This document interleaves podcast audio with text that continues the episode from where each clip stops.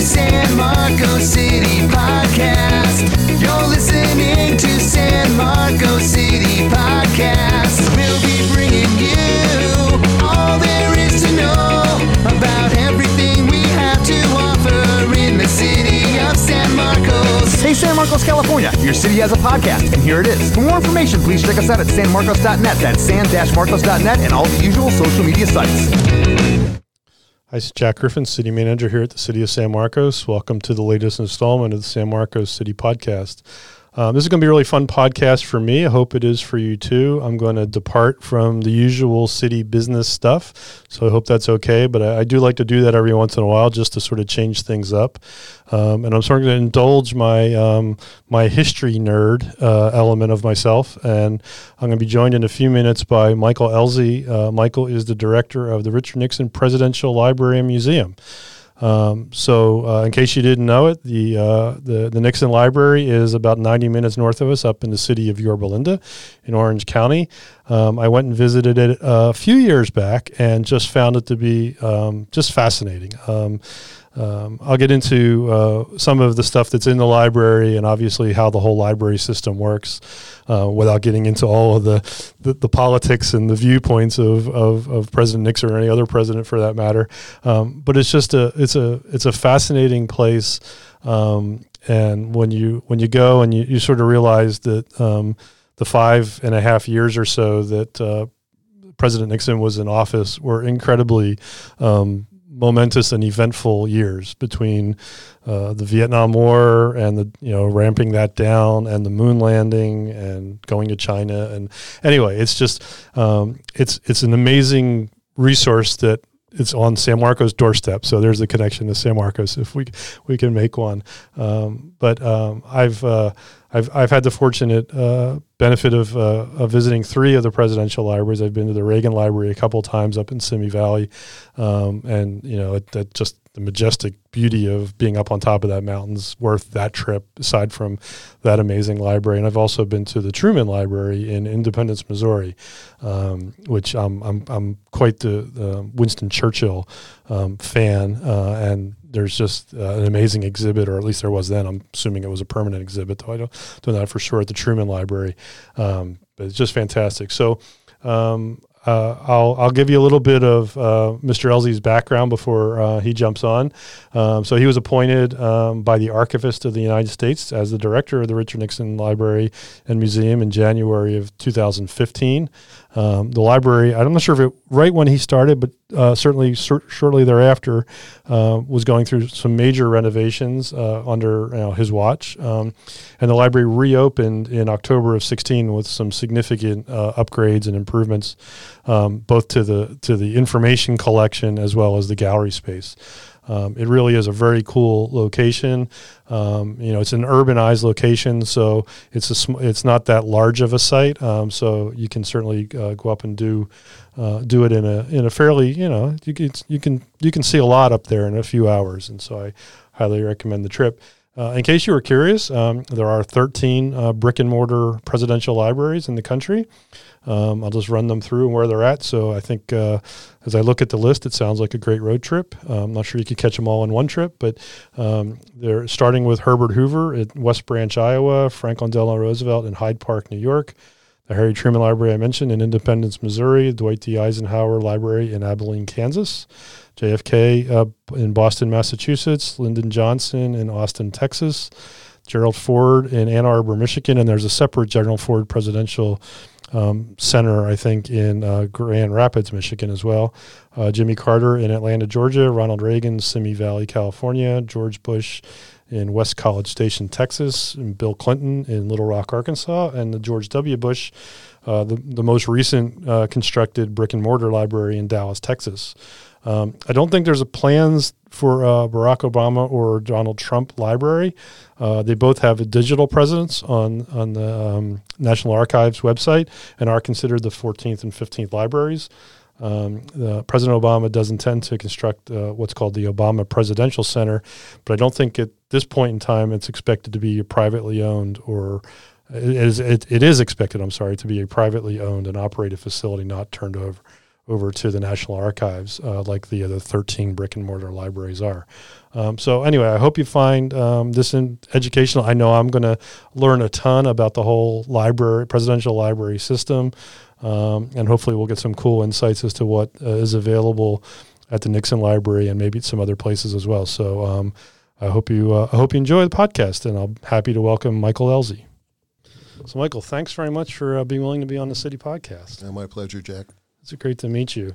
Um, so, uh, before we talk about the library and all that sort of stuff, why don't you tell us a little about yourself, uh, your background, how you got to be the one of the 13 people who are directors of a presidential library, and I'm, I'm sure really curious about what the process of that selection process is like. Well, that is actually a good story because uh, I am a pretty unique um, library director. Uh, if you look across the system, but to take you back a bit, uh, I was raised by uh, a mili- in a military family. My dad was one of those uh, members of the greatest generation who joined the Navy and was a pilot uh, after Pearl Harbor. And he, so he was a, a, career naval aviator, flew in Korea during Vietnam, World War II, uh, that type of thing. So I was very privileged to to be raised uh, by a mom and dad who took good care of me, and, and we traveled a lot. And I ended up in the West Coast, um, Coronado, San Diego, then San Jose and uh, went to high school there. Um, after high school, went in the Marine Corps. Spent uh, four years in the Marine Corps, and, and uh, Richard Nixon was my commander in chief. Uh, and uh, so that kind of began a story that I did not know would come full circle for uh, decades to come. Um, and he resigned while I was in the in the service too. Okay. So so there so it was front of mind in many ways. I, I went on to finish college, spent some time in the in the corporate sector entered public service in 1991, and I've been in public service ever since. Um, I relocated to Southern California in 2008 to take over a position of redeveloping uh, a military installation in Orange County that had closed, uh, Marine Corps Air Station El Toro. I served uh, there uh, for the city of Irvine for seven years. Um, and in 2012, some things changed with the elections, with my who my boss was, how it was organized, things like that, and and it, it, I began to look for uh, my next opportunity. And uh, interestingly enough, um, I would just look every once in a while. And so I came across this position of president and CEO of the Richard Nixon Foundation. And of course, I didn't know much about it uh, at all in terms of how it was organized or where it was located or anything. Um, but I'm a I fancy myself a political scientist. I'm interested in history, uh, as are you. And so I took this uh, job description, this position description. I put it on my desk, and every once in a while, when I'd have a bad day, I'd look at that position description again, and then. And so one day I finally uh, called the recruiter and I asked him about the uh, to tell me more about the position. He said, "Well, thanks for your interest, but we're going to be announcing uh, our selection this Friday." And so I had waited too long. Okay. But uh, what happened was uh, I looked for that announcement. I looked for that uh, that story in the Register, and and it, and it was a big expose on the Richard Nixon Library and the history of the organizational structure and how it all worked. And I realized that the president and CEO was uh, the head of the nonprofit operation that was a public-private partner with the federal government, the National Archives and Records Administration. So I looked into that side because I was a government guy. So I looked into the government side of it and found out that there had been a vacancy at the director level for more than three years. Wow. So I looked into it. I cold called Washington D.C. I said, "What's going on there?" And they said, "Oh, we're, you know, we're in the process of going out to a search firm, uh, that type of thing. You know, just keep an eye on things, keep an eye on things." And so I get an email back saying we've decided not to go submit some materials. And so I looked on the website for National Archives, and there was no posting for Richard Nixon, but there was for Truman and Clinton. Okay. so, so I, I, I looked at those, and I just changed the names up and and uh, and and and tapered my application package to those announcements, and I submitted a big package. I, I remember I put together a lot of stuff because I got pretty serious about this. And so I actually FedExed a package back to Washington, D.C. Sometime later, I got a call um, from the director of the Presidential Library System. Uh, that went pretty well. I got invited back. I went back, interviewed in a panel, uh, got invited back for dinner with the archivist, uh, and then uh, finally met with the president, the new president and CEO of the foundation, the chairman, and the two Nixon daughters. Okay. And so they gave the thumbs up. All right. So that's important to get the family's thumbs It, up. it, it was important, and and uh, it, they didn't have a veto, but they had they had suggested to the archivist on a time or two before that uh, they that they weren't very impressed. okay. Uh, so so they gave me the thumbs up.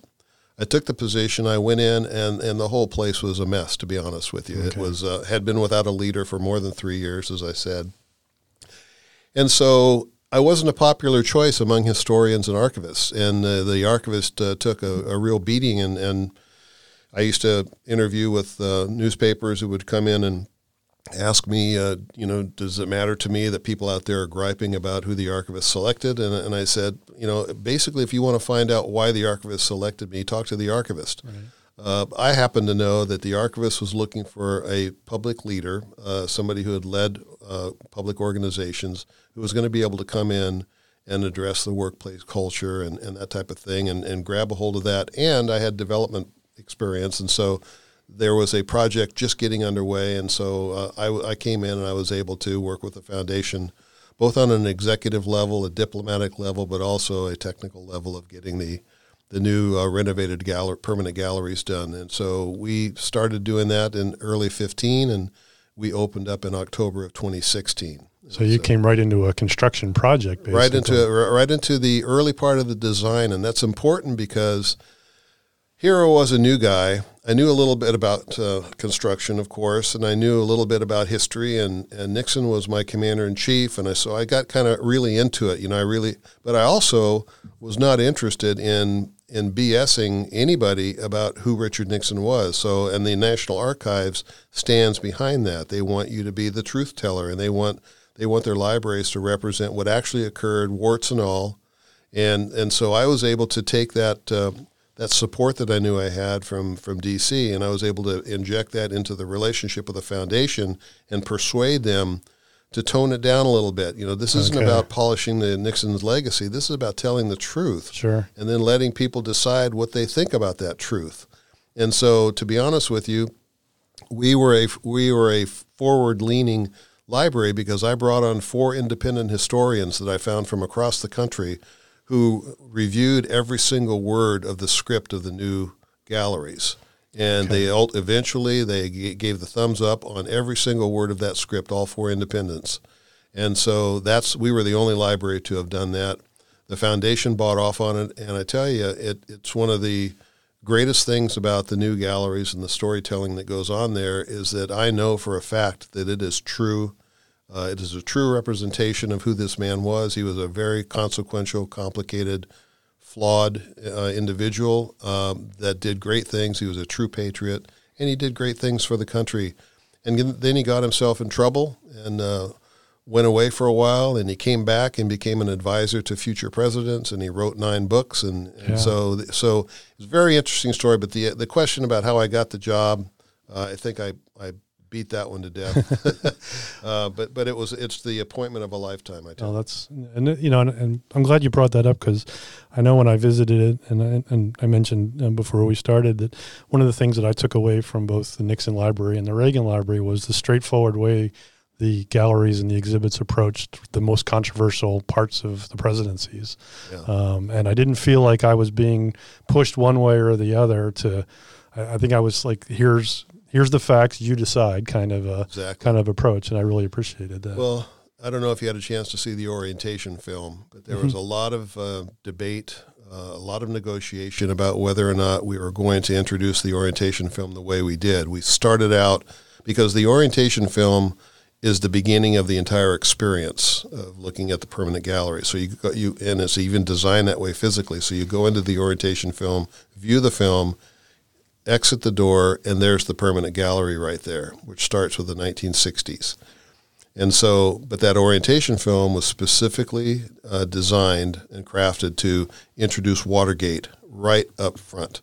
And so that was not very popular among uh, several uh, former Nixon staffers, and even uh, some of the family was a bit concerned about that as perhaps being too aggressive of an approach. but we really liked it because we wanted to show unequivocally up front that we're going to tell the story the way the way it occurred and who is the man known what is the man known for most Watergate, Sure. uh, being the only president to have resigned. So, uh, so people walk in, they see that, and then the balance of the 13 minute film tells the broader story of who he was. And so by the time you leave, sure, you picked up the Watergate thing, but you're kind of scratching your head. Wow, this guy did a lot of stuff. I can't wait to look at uh, what's going on in the permanent galleries. That's great. So I, I'm on terms of the, the library itself. It was a private library, my understanding, for quite a while. I know there were some issues with the family and what have you, um, and then it became a public it, or turned over to the federal government in the late 2000s. Is, is um, so how do you know how long it was like a private library, and was it open to the public in, in its sort of a pre-public sector phase? It was dedicated by uh, Richard Nixon himself in 1990 Okay. as the Richard Nixon Library and Birthplace. Uh, Okay. as you know, his birthplace is there, and then later on, they were they were both Mr. and Mrs. Nixon were buried there on the site. In 1990, it opened up as a private uh, organization, private entity, private library, and operated that way until 2007 when the Presidential Library, uh, administered by the National Archives, opened. Okay. And a lot happened in between.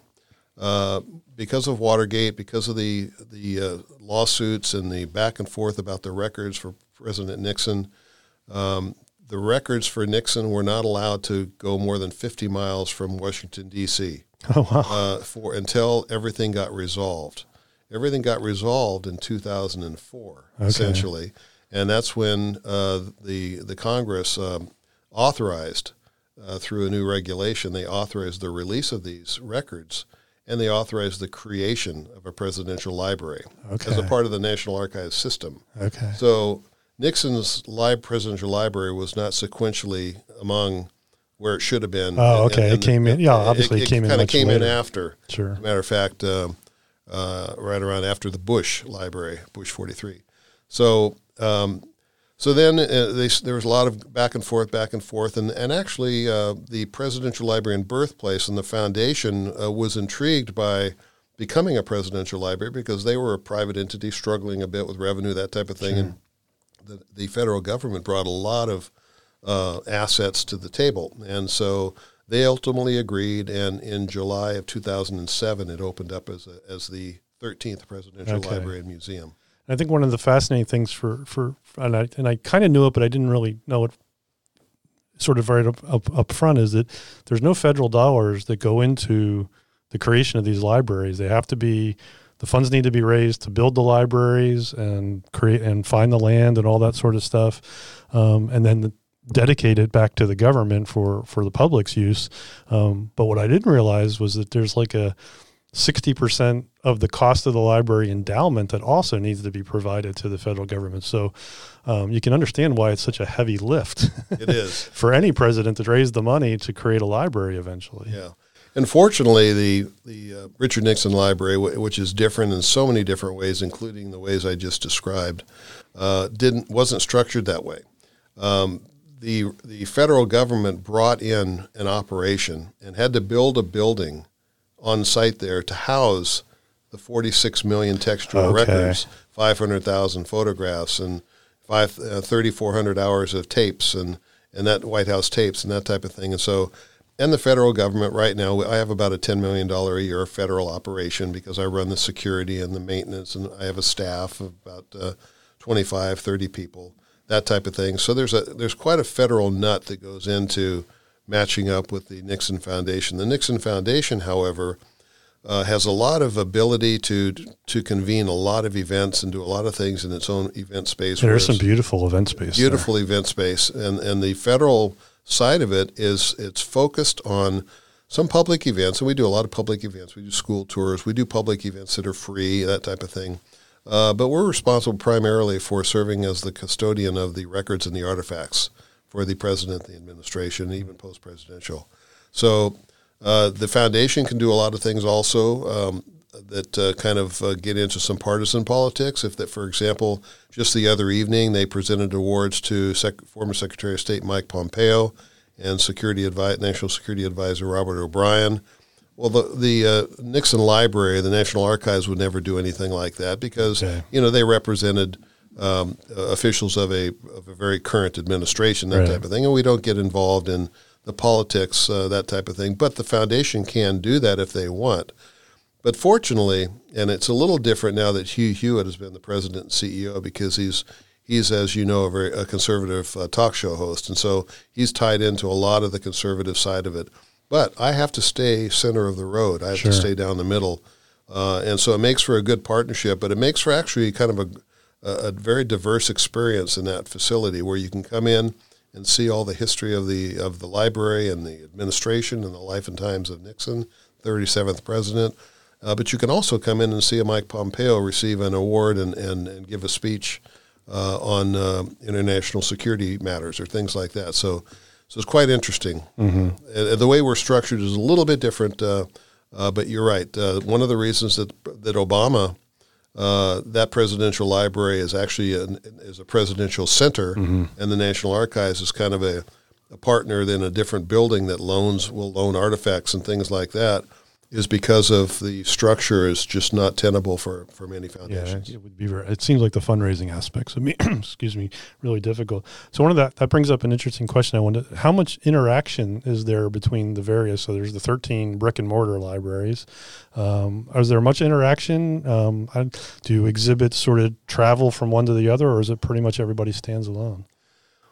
That's a great question because uh, I was wondering the same thing when I got in there, and uh, we began kind of in a, a little bit of a weak manner, uh, some sharing type stuff.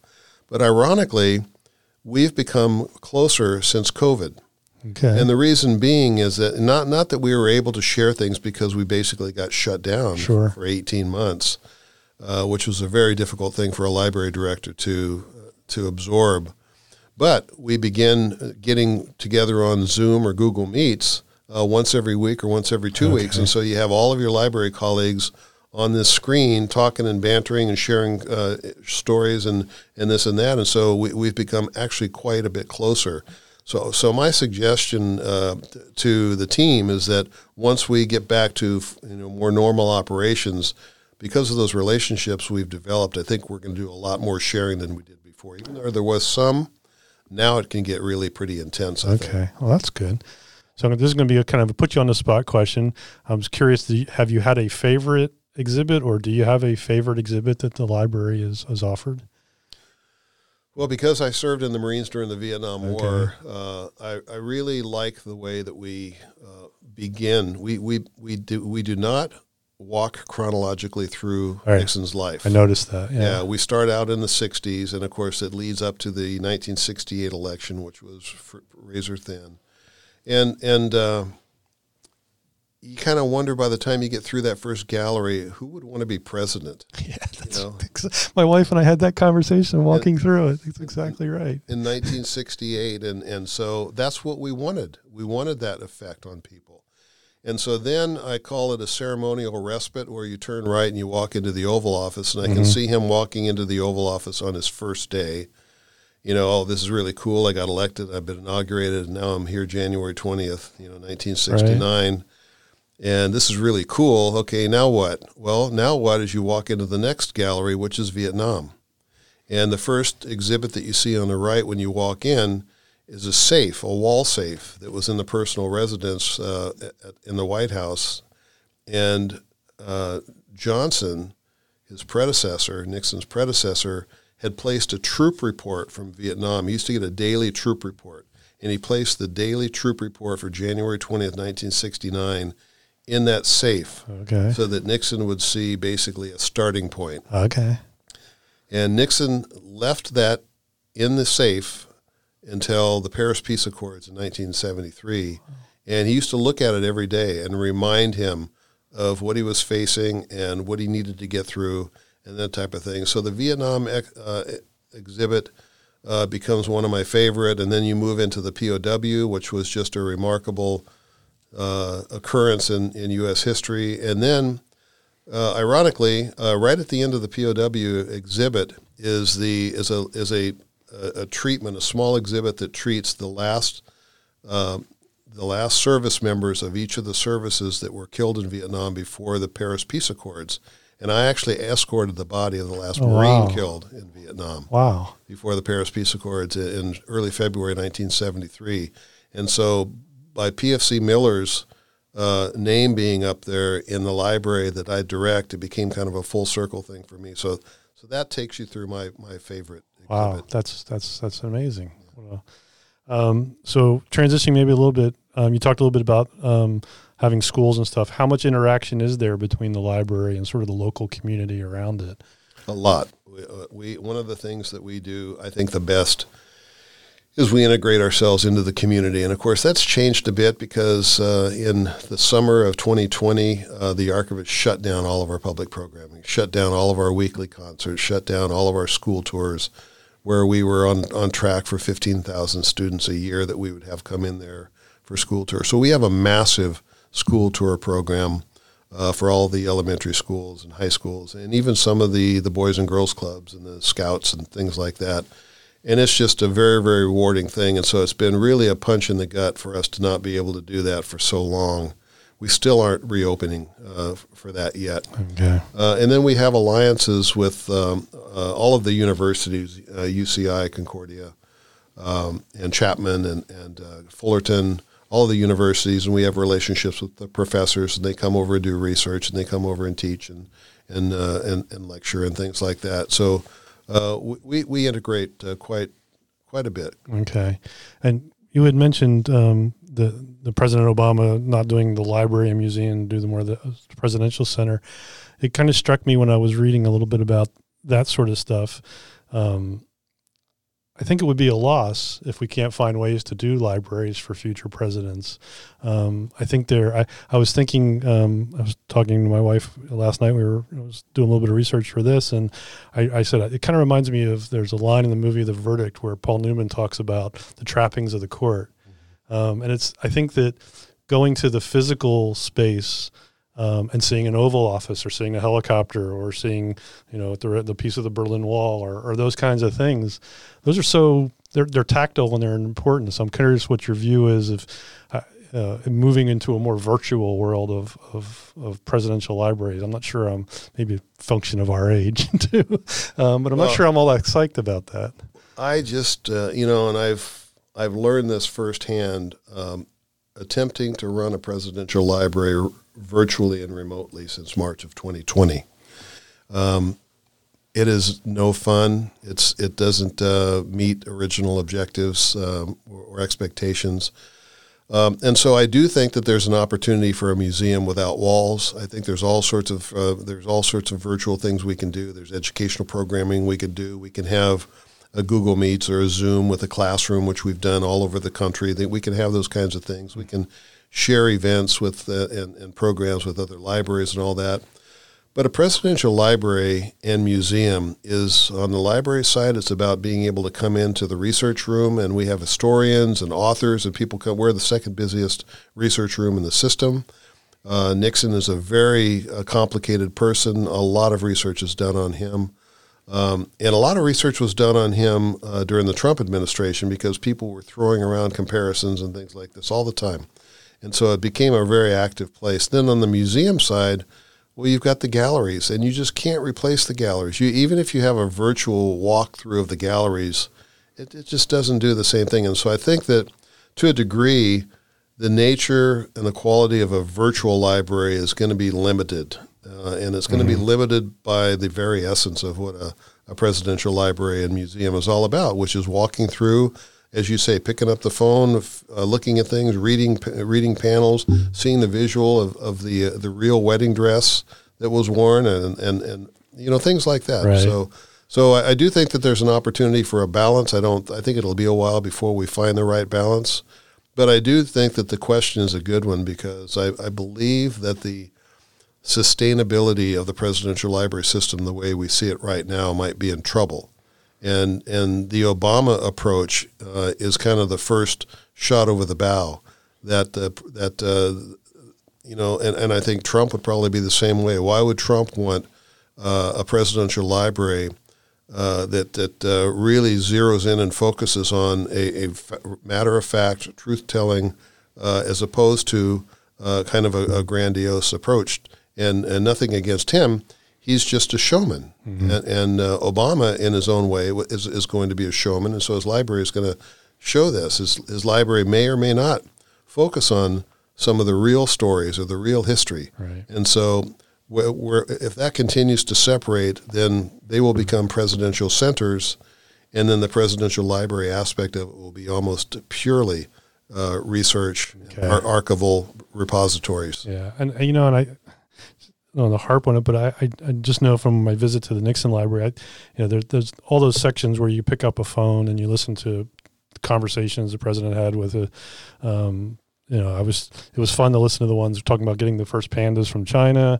Um, talk, I, I forget who the baseball player was. Uh, almost, I almost, I want to say Mickey Mantle, but I think I have that wrong. Um, but him talking on, you know, with the astronauts. He was very tight Uh, with Jackie Robinson. Yeah, yeah, yeah. but you you were picking up a phone that was a 60 zero feeling and looking phone, and it brings you to the moment, right? Yeah, that, that a digital file, audio files, we do a podcast, but it's, a digital audio file doesn't just doesn't do for you. So, um, I hope that you know if if there's a if there's a migration in one direction, that maybe the maybe there's a more of a public focused side of, of the other part of it for, for future presidents. Well, I think it's going to Um, require uh, the foundations and the nonprofit sides to buy into a, a more uh, fulfilling treatment uh, of the of the presidential experience, Yeah. as opposed to focusing on you know because by definition, uh, recent presidents uh, more of the staff are living, and, and, and so they're going to be very sensitive about what's said, Sure. what's told, and all that, and and so the older presidential libraries they're not as sensitive to this. Um, even the Nixon Library, you know, the, the, the folks are passing away. We just lost Don Rumsfeld very recently, and and so this kind of thing is happening, and pretty soon it's just going to be the story is going to be what the story is, and um, so so it's going to be something that's going to be difficult to manage over time. Sure. So, are there exhibits that are coming that uh, to the library that you'd like to let people know about uh, and plug the library a little bit? Well, that's a good question. We just finished a, a, a temporary exhibit that talked about presidential relationships da- dating back. I saw it too late. I was already, I was like, oh, that one would have been pretty cool. to go see. Yeah, yeah, that was really, really well done. And there's a perfect example um, of where, uh, when that thing opened, um, it was done. Basically, we jointly developed these with the foundation. The foundation, this is a relatively recent model. The foundation funds it entirely with their money. Uh, we, we charge a premium when there's a special exhibit available for, for uh, viewing, and then the foundation will recover its, its money from the premium that's charged until it makes up for its investment, and then we'll go back to the normal split. But what we needed to be careful about is we still can't, just because the foundation is funding it, we got still got to be careful about the final script approval, which rests with the National Archives. And so with that particular one, because Trump was still president, and uh, Hugh Hewitt had a relationship with the with the Trump White House, and Nixon had a very interesting relationship with Trump back in the day. They wanted to make a big deal out of it. The foundation did, and I couldn't allow for it to be made too big of a deal because Trump was our, my boss, and we didn't. And so they had proposed at one point inside the exhibit having a Trump cutout, so that there were pictures being taken with Okay. the current president. And so basically, all it was a simple thing to fix, but they, it couldn't be inside my federal space. Got it. But it could be outside in the in the private space. But a really interesting, uh, the next special exhibit is going to be very interesting because we're going through a lot of 50 year anniversaries uh, of things that the Nixon administration did.